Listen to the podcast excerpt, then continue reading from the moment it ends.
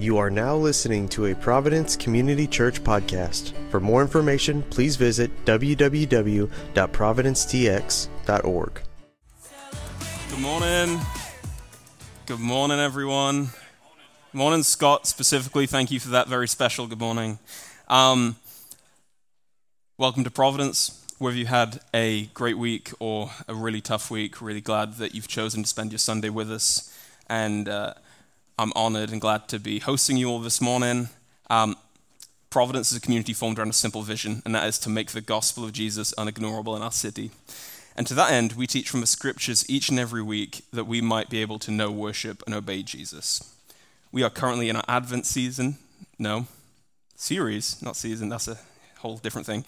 Our, what was I going to say?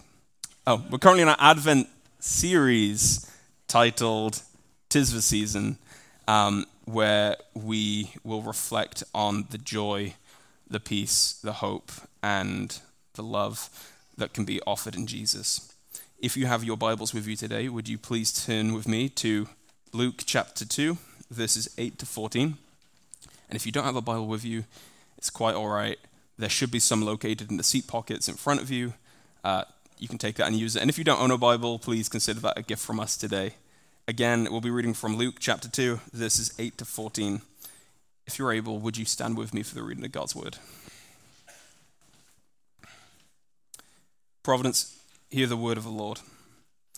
And in the same region, there were she- shepherds out in the field, keeping watch over their flock by night. And an angel of the Lord appeared to them, and the glory of the Lord shone around them, and they were filled with great fear. And the angel said to them, Fear not, for behold, I bring you good news of great joy that will be for all people. For unto you is born this day a Saviour in the city of David, who is Christ the Lord. And this will be the sign from you that you will find a baby wrapped in swaddling cloths and lying in a manger.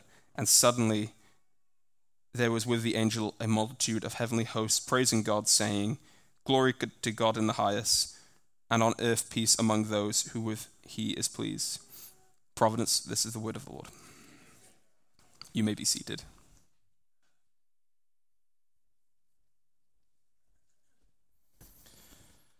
Good morning, everyone. Good morning. I want to welcome you to Providence. My name is Kort. I'm one of the pastors here at the church. If it's your first time, I want to say thanks for making us a part of your week. We're really glad that you're here, and uh, we hope you enjoy yourself as we kick off our Advent. I did want to take a couple of moments and say thank you to Megan Gaston and tons of people who, like Buddy the Elf, transformed the church here and uh, made it look amazing. And so, th- a big thank you to that, uh, to them, and to that group of people who served up here all week long. Um, we're kicking off our Advent series, like Luke said, in the book of Luke, chapter number two. We're going to stand, stay in this verse basically uh, all Advent long.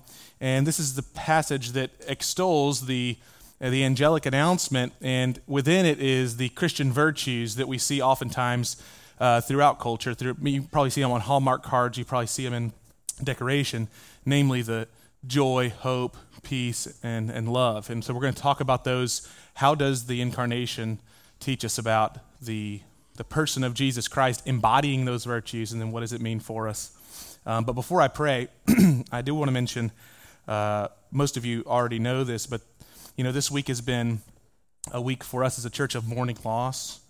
Uh, one of our members, uh, Dane Plumley, this week went home to be with the Lord, and and you know there are times when you go through something like this when words really fail to express the, the feelings that you have or to answer questions or to bring even clarity.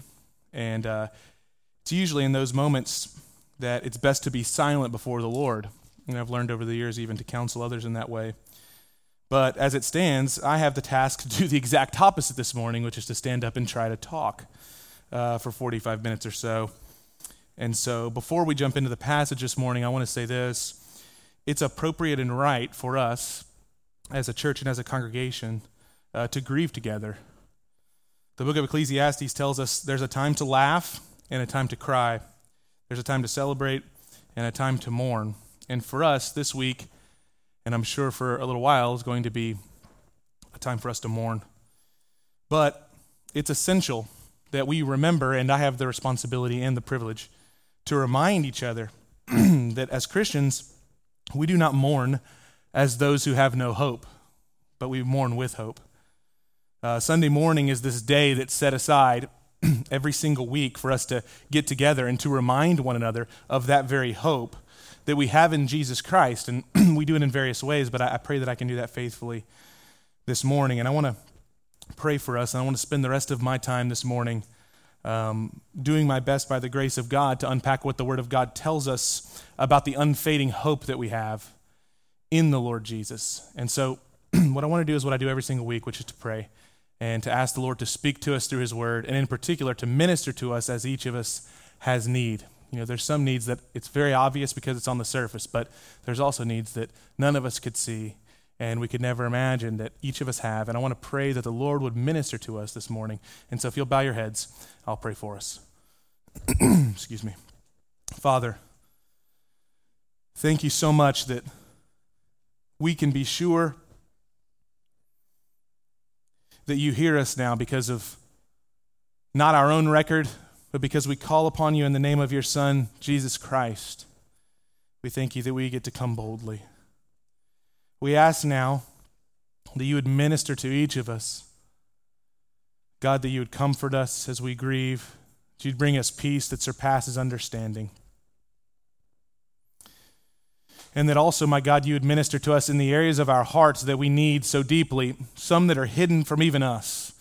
My God, that through your word this morning you would speak to us, meet us here as we wait upon you. And my God, we we pray most of all that it would be to the glory of your name. This morning, our worship, our songs, preaching, that everything would bring glory to your name. And in so doing, it would bring the hope and joy to our hearts that your word has promised. We ask these things in Jesus' good name. Amen. Amen. Let's read this passage one more time, Luke chapter 2, starting in verse number 8. And in the same region there were shepherds out in the field, keeping watch over their flock by night. And an angel of the Lord appeared to them, and the glory of the Lord shone all around them, for they were filled with great fear. And I've mentioned this many times, but the experience of the shepherds had to have been dramatic. It's there in the silence of the fields, and then here comes an angel that shines the glory of the Lord out, almost like it's daytime now. And, you know, they have just been merely looking over, attending a handful of their sheep. And then the angel begins to speak to them, which would have probably doubled up the ante of being freaked out. And he says to them, Fear not. For behold, I bring you good news of great joy. And this is the key line for us this morning that will be for all people. The birth of Jesus Christ is hope for all people. Verse 11 For unto you is born this day in the city of David a Savior, who is Christ the Lord. And this will be a sign for you. You will find a baby wrapped in swaddling cloths and lying in a manger. It's very interesting the juxtaposition here between the, the Son of God being born into the world and the sign of his birth being that he's in a manger, a feeding trough, and wrapped in swaddling cloths. But of course, we don't have time to talk about that in particular this morning. Verse 13 Suddenly there was with the angel a multitude of the heavenly hosts. So just up the ante now, one angel turns into a choir of angels and they begin to sing, saying, verse 14, Glory to God in the highest, and on earth peace among those with whom he is pleased. Now, I want to point out a question that maybe is not right on the surface.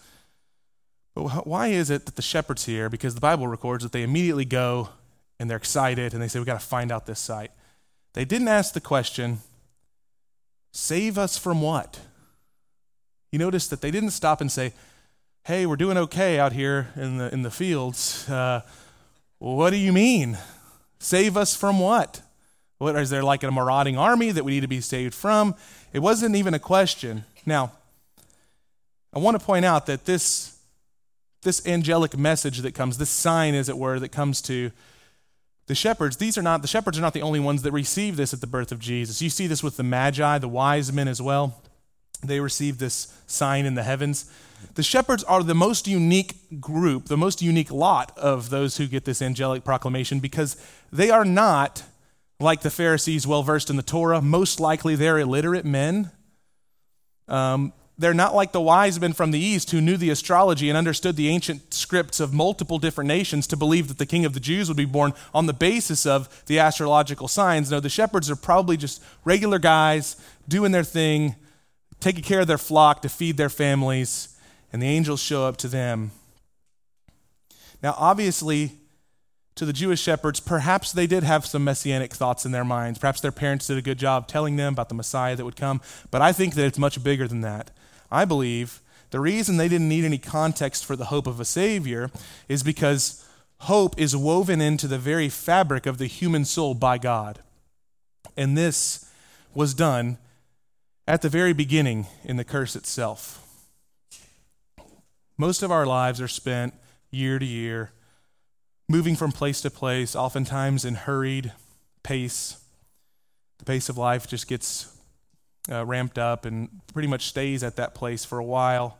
Even though our lives are a vapor, we go from jobs to school runs to extracurricular activities to social events to maybe the occasional vacation if we're, we're uh, lucky and blessed. All of it's paced similarly. Even if we try to slow it all down, it's, it's pretty quick, one thing after another. And through all of it, even though we may try to quell this sense, through all of it, the, our lives are marked by this sense that everything is not as it should be. Something is off about this world we live in. That's euphemistic. If you've lived for long enough, you start realizing just how off it really is. And we understand this intuitively, and I mean from a young age. You don't have to live very long to know that we understand this. Our parents, when we're young, they seek to help us orient uh, in this reality that we call life they teach us things like how to distinguish between that which is bad and good, that which is right or wrong, that which is evil or righteous. And they teach us to do things like fight against urges and desires that, were, that are within us, that are both obviously our own desires and also strangely foreign to us. Like when Paul the Apostle says in Romans 7, I don't do the things that I want to do, and the things that I I end up uh, not wanting to do, I end up doing. And he has this grappling within his own soul. Why is it that I have these weird desires that are my desires and yet they feel foreign to me? You see, you don't have to be uh, the student of Gamaliel, the Pharisee, like Paul to understand that. You could be five and understand that. You understood it when you wanted those cookies so bad, even though you knew it wasn't good. And you know what I'm talking about. You're like, did you eat the cookies? I may have eaten one, but there's 15 gone you know, and you look kind of green around the gills. You know, intuitively, we know this, we feel this. No matter how protective our parents and careful they may have been, they couldn't protect us from the fallen nature of this world that we inhabit. Some of us sooner than others, but all of us in our time will be met with the sting of loss, pain, tears, mourning, even death.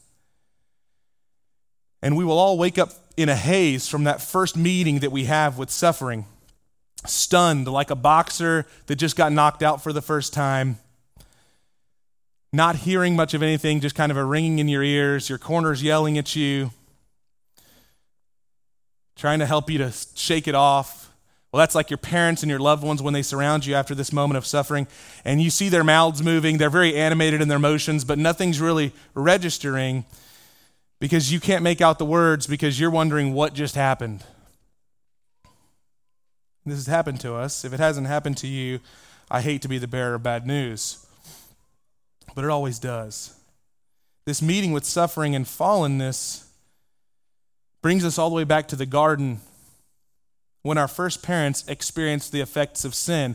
I can't help but put myself as though I were watching through a window of our first parents as the curse was spoken to them, recited to them from God's mouth, and then they were ushered out of the garden into exile, away from the presence of God. The stunning experience that they would have had is perhaps the most prominent in all of world history. But even woven within that moment, if you remember, if you know your Bible, what's woven within the curse? The theologians call it the protoevangelium, the first gospel was preached. God spoke to Eve and said, It's through the seed of the woman that I will crush the serpent's head. And there, I want to contend, there is the very hope that exists in all of us from the moment that we were born. That word spoken by God for all of humanity is in us.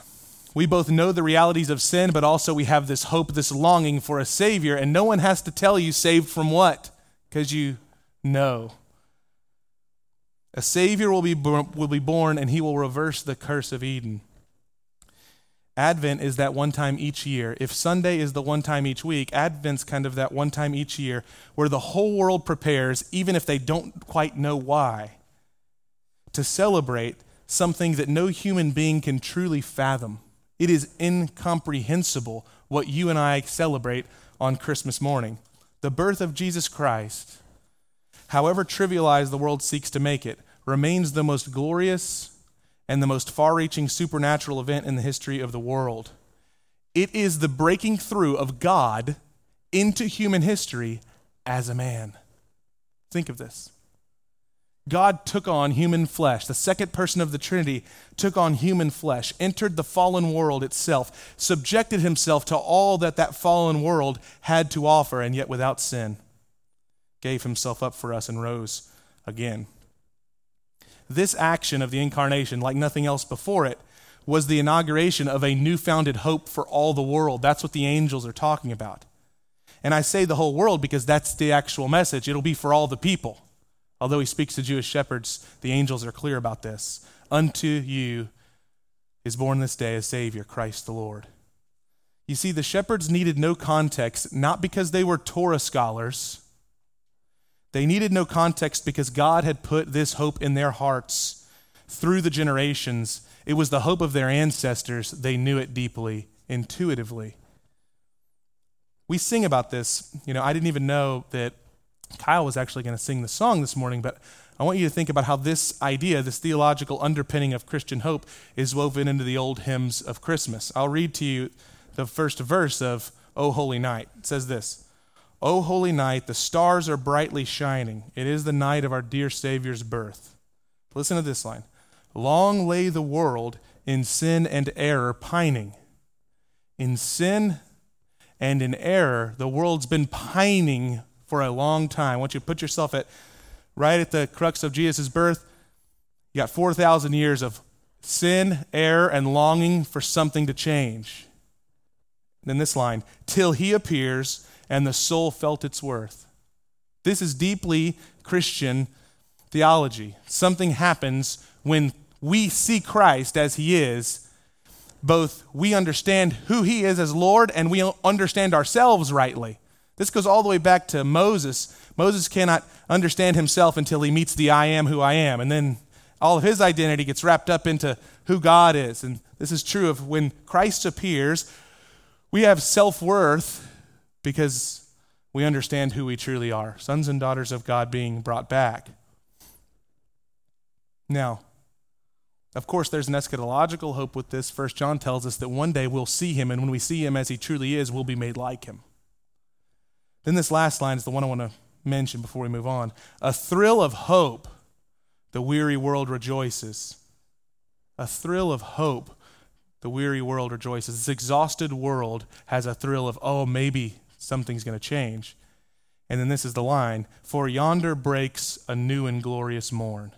Christmas morning was the turning point of the first advent of a new kingdom being inaugurated that you and I get to experience. Now, it's a kingdom in part because we have a second advent we're still waiting for.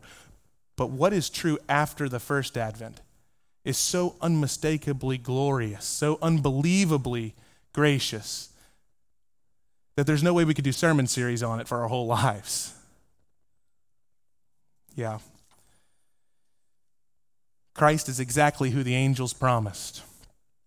His first advent dealt with sin, filled us with his spirit, freed us from self salvation techniques through our own dead works that cannot save. He was crowned King of Kings. He was the fulfillment of humanity's hope that had existed whether Jewish or non Jewish, it was intrinsic within the human heart because God had placed it there in the garden. And that hope, the fulfillment of that hope, broke through that night in a manger over 2,000 years ago. The significance of the birth of Christ as the fulfillment of the promise of a Savior is manifested not only in how the heavenly host respond, but I want you to remember how the powers of darkness responded. Angels broke out in song. Herod began to plot to kill. Every bit of the cosmology of the universe knew who Jesus was. They knew this moment changed the world. Now, what do we do with this? How should we then live? I want to read one of the most well known famous passages from the Apostle Paul, Romans chapter number 8. I'm going to start in verse 18. You can turn there with me. Um, this is Paul speaking about hope. And I'm going to read a little bit and stop because it's, it's only, uh, I think, like nine verses, but there's lots that Paul has to say here. Romans chapter 8, starting in verse 18. Paul says, For I consider that the sufferings of this present time are not worth comparing with the glory that is to be revealed to us. Now, I'm going to address that at the very end, but what a statement. There's no suffering that you and I can experience on this side that's worthy of comparing with the glory that Christ has prepared for us. Something about what you and I are headed towards is so glorious that Paul, having just seen it through a glass dimly, says no suffering's worthy to be in the conversation. And Paul's a man who suffered. We can agree. Let's keep going, though. For the creation waits with eager longing for the revealing of the sons of God.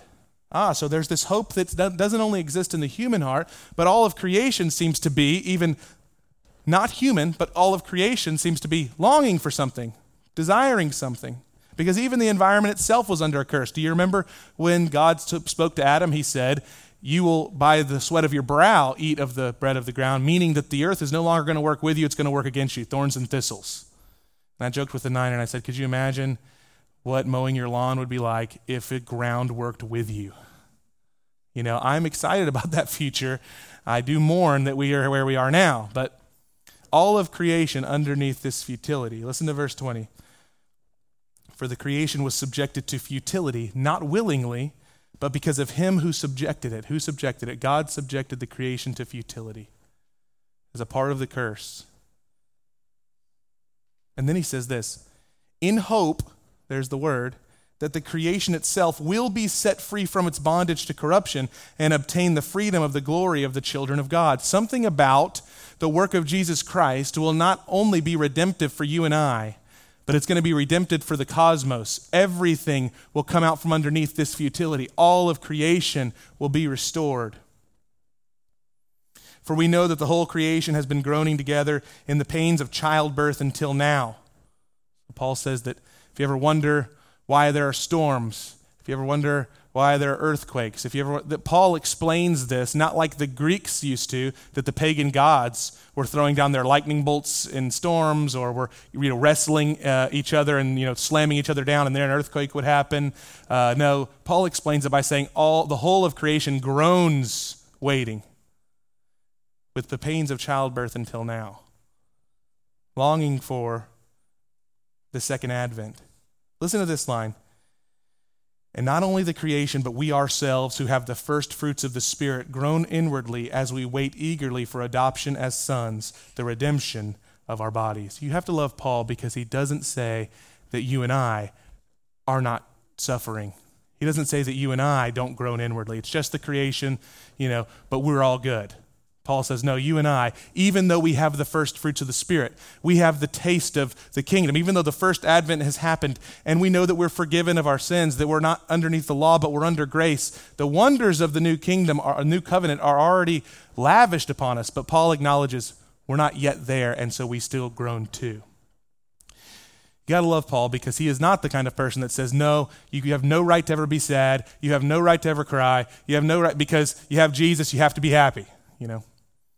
You got to be. You always have to be glass half full or glass fully full.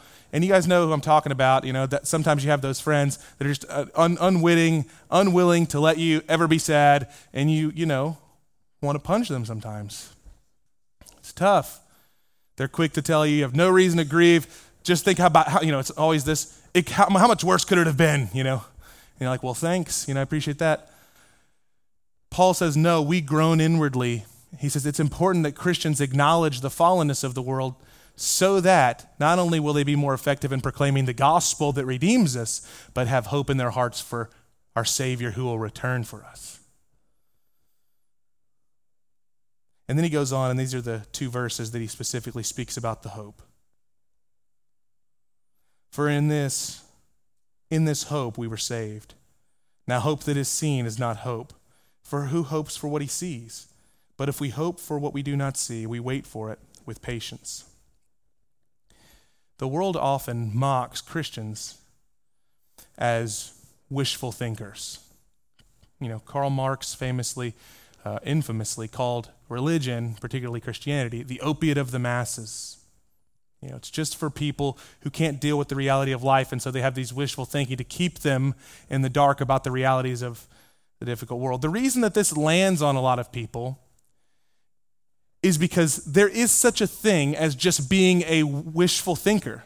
There's such a thing as being completely oblivious and wanting to stay that way so that you don't have to suffer. There's a way to keep suffering at arm's length because you don't want to address it. But I just want to tell you this, Paul is telling us, is not the Christian hope. That's not what Christians do. Pastorally, I, I have tried to counsel people over and over. In the fog of current present suffering, the most important thing for the Christian to do is to focus on the things that they know to be true. To focus on the things they know to be true and to run there. And I say this, uh, th- there's two reasons behind this. The first is that in hardship, the enemy always seeks an opportunity for deception. This is what the Bible would tell, tell us that he waits for an opportune moment, for an opportune time. Weakness, suffering, hardship is that opportune time. And oftentimes, what we'll do is because we're struggling maybe with depression or we're struggling with some, you know, we're in the fog of the suffering, we try to figure out our lives in those moments. And I, and I think it's probably the most unwise thing that you can do, in the same way that when, when our heart surgeon is having their worst moment in their lives, we don't want them doing heart surgery on us. You know, it's like, hey, maybe like we could, I'll let the intern have a crack at it, but he doesn't seem stable, you know? But we try to do heart surgery on ourselves when we're in our darkest moments. And here's why because we know something's wrong and we don't like the way it feels, so we just try to get in there and get after it ourselves. And we do end up doing a lot more harm than good. So you focus on the most rock solid truths in your life as a safe harbor, the rock of ages. What is the Advent? The Advent is a historical fact. Well, we'll get to that in a minute. But secondarily, by doing so, it provides the basis for the Christian hope. Because the Christian hope is not just wishful thinking, it's rooted somewhere. When the Christian says, We hope for a good future, it's not the same as just anybody saying, I hope that tomorrow's good. Without Christ, without the, the rock solid historical first advent of Jesus Christ, hope for a good future is uncertain, wishful thinking at best. But I want you to understand this, friends. The first advent of Jesus Christ, the birth of Jesus Christ, is as certain as every major political, historical birth and life that you have ever read in your history books.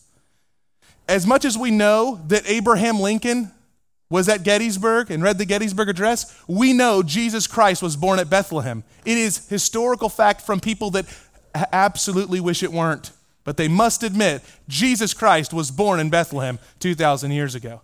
The crucifixion is as well documented and listen to me, even the miraculous resurrection is more well documented than some of the histories that you and I constantly have been taught our whole lives. There's more records of Christ raised from the dead than some crazy battles that we have talked about. I'm not even saying those battles didn't exist. What I'm saying is Christian hope is rooted in reality.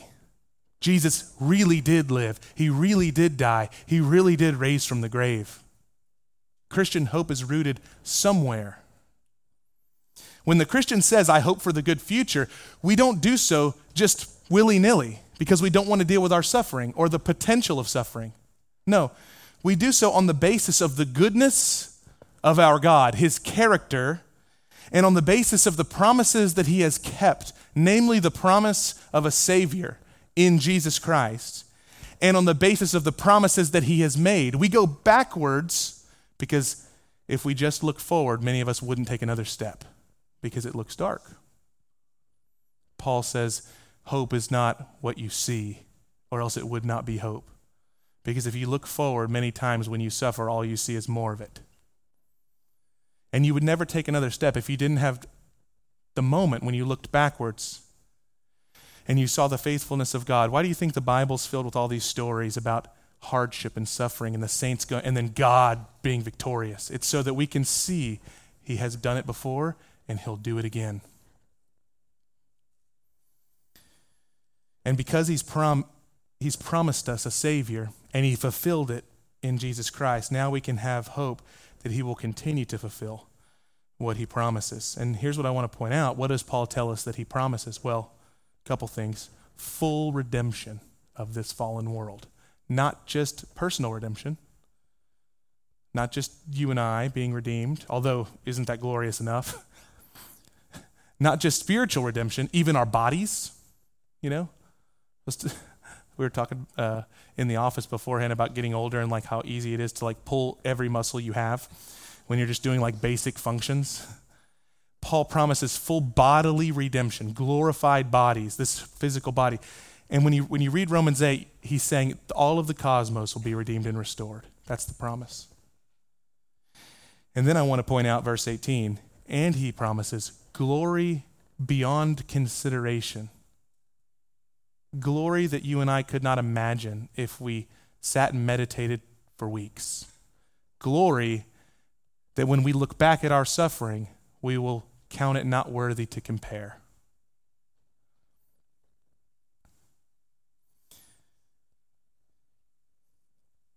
What kind of people should we be in light of this?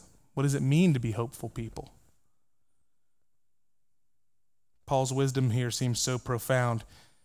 He tells us in this last verse if we hope for what we do not see, we wait for it with patience.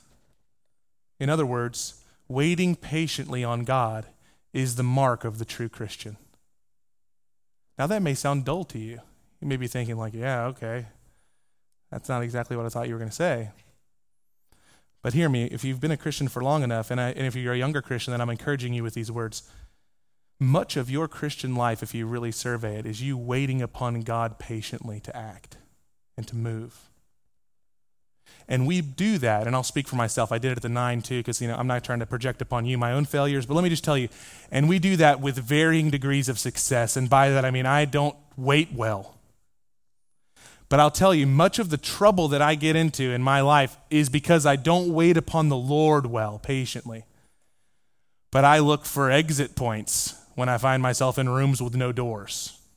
Like Shadrach, Meshach, and Abednego are put in the fiery furnace.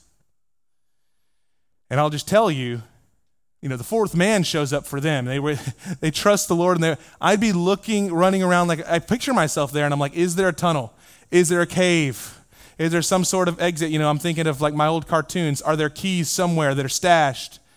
You know, you got, you got to run around in this room, and oftentimes, as an allegory in our lives, when we have to wait upon the Lord, our frenetic activity gets us into trouble. But much of the Christian life is this waiting, patient waiting. And what do I mean by that? Well, I don't mean inactivity. No, waiting upon the Lord patiently means every single day walking in obedience. And in that and part of that obedience is repenting of sin when we fall short and putting faith back in Jesus. It's all the mundane things like loving your spouse well and loving your kids well and loving your neighbor as yourself. Like being generous and repenting of your selfishness and walking in sacrifice, and it's all of those things. That's what waiting upon the Lord patiently means, but it means doing that when you feel like you can't take another step sometimes, when you feel like the sacrifice isn't reciprocal. When you're asking God for justice because you feel like there's a lot of injustice, you're asking God for comfort when you feel really uncomfortable. You see, that's all waiting upon God to do things that you and I can't do.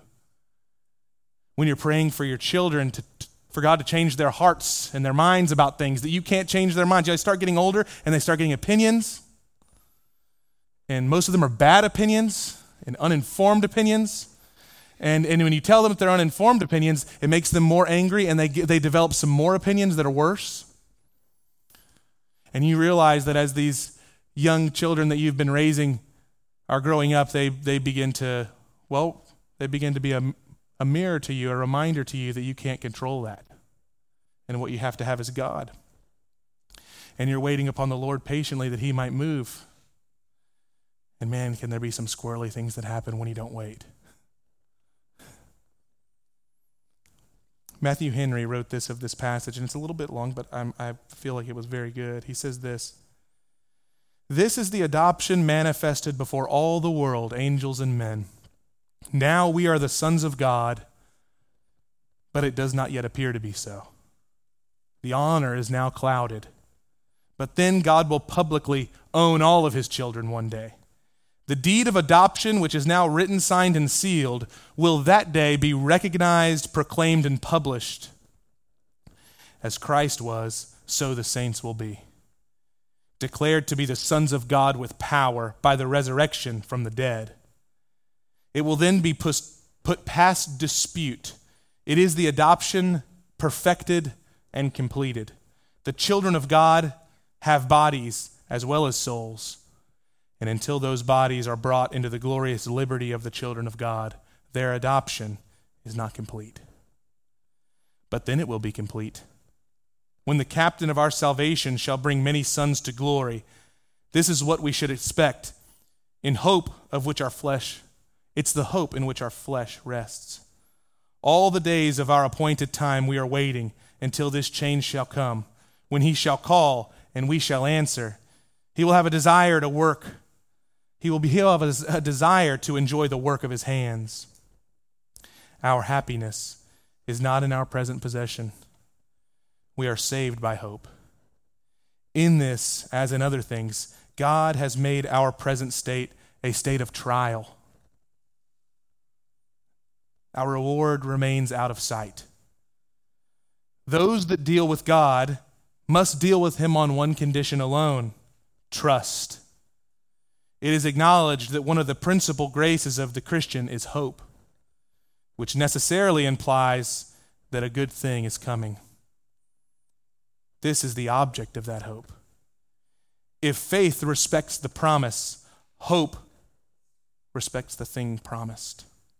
Faith is the evidence, hope is the expectation of the things not seen. Faith is the mother of hope, and we do with patience wait. In hoping for this glory, we have need of patience to bear the suffering we meet with in the way, the delays of what's coming. Our way is rough and long, but he that shall come for us will come for us, and he will not tarry. And therefore, though he seem to tarry, it becomes us as his children to wait for him. That last line Our way is rough and long, but he that shall come for us will come for us, and he will not tarry. And therefore, although he seems that he's tarrying, it becomes us as children to wait patiently for him. To close with this hope is one of the primary Christian dispositions that ought to shape us and shape our everyday life. Although we live in a fallen world, we and we're going to expect hardship, we can still be hopeful people because the character of him who promised us is sure and good. Whether the arc of our storyline from the moment that we begin suffering to the moment that the redemption is shown is a short time or a long time, he has promised us that it will turn out for our good. And the basis of this hope is not wishful thinking. But this morning, I bring to your mind the first advent, the historical fact that Jesus was born. Jesus lived, Jesus died, and he is alive. And that is the basis for your hope through trial. So this morning, like the bright star that led the wise men to Bethlehem, or the angelic song that broke through the shepherds in the field at night, I pray that this is a beacon of light shining to you to remind you, unto you, unto us, a Savior is born, Christ the Lord. And so in our trial today at Providence, it becomes us as children to wait patiently for Him because He will come to us. Let me pray for us. Father, I thank you that your word has promised us so many good things. And I thank you that we have a basis through which we can hope. God, I pray now that you would comfort those who mourn in the room with the loss of a friend. We pray for the family, my God, that you might. Holy Spirit, comfort them. Bring peace that surpasses understanding. And for us who are here, we ask, my God, that you would shape us with a, a hope that is not rooted in a desire to isolate ourselves from hurt, to be blissfully ignorant, but a hope that is rooted in truth. Help us be purveyors of that hope. But first and foremost, my God, help us be recipients. As we take of your supper, we pray that you would help us to receive you. In Jesus' name, amen.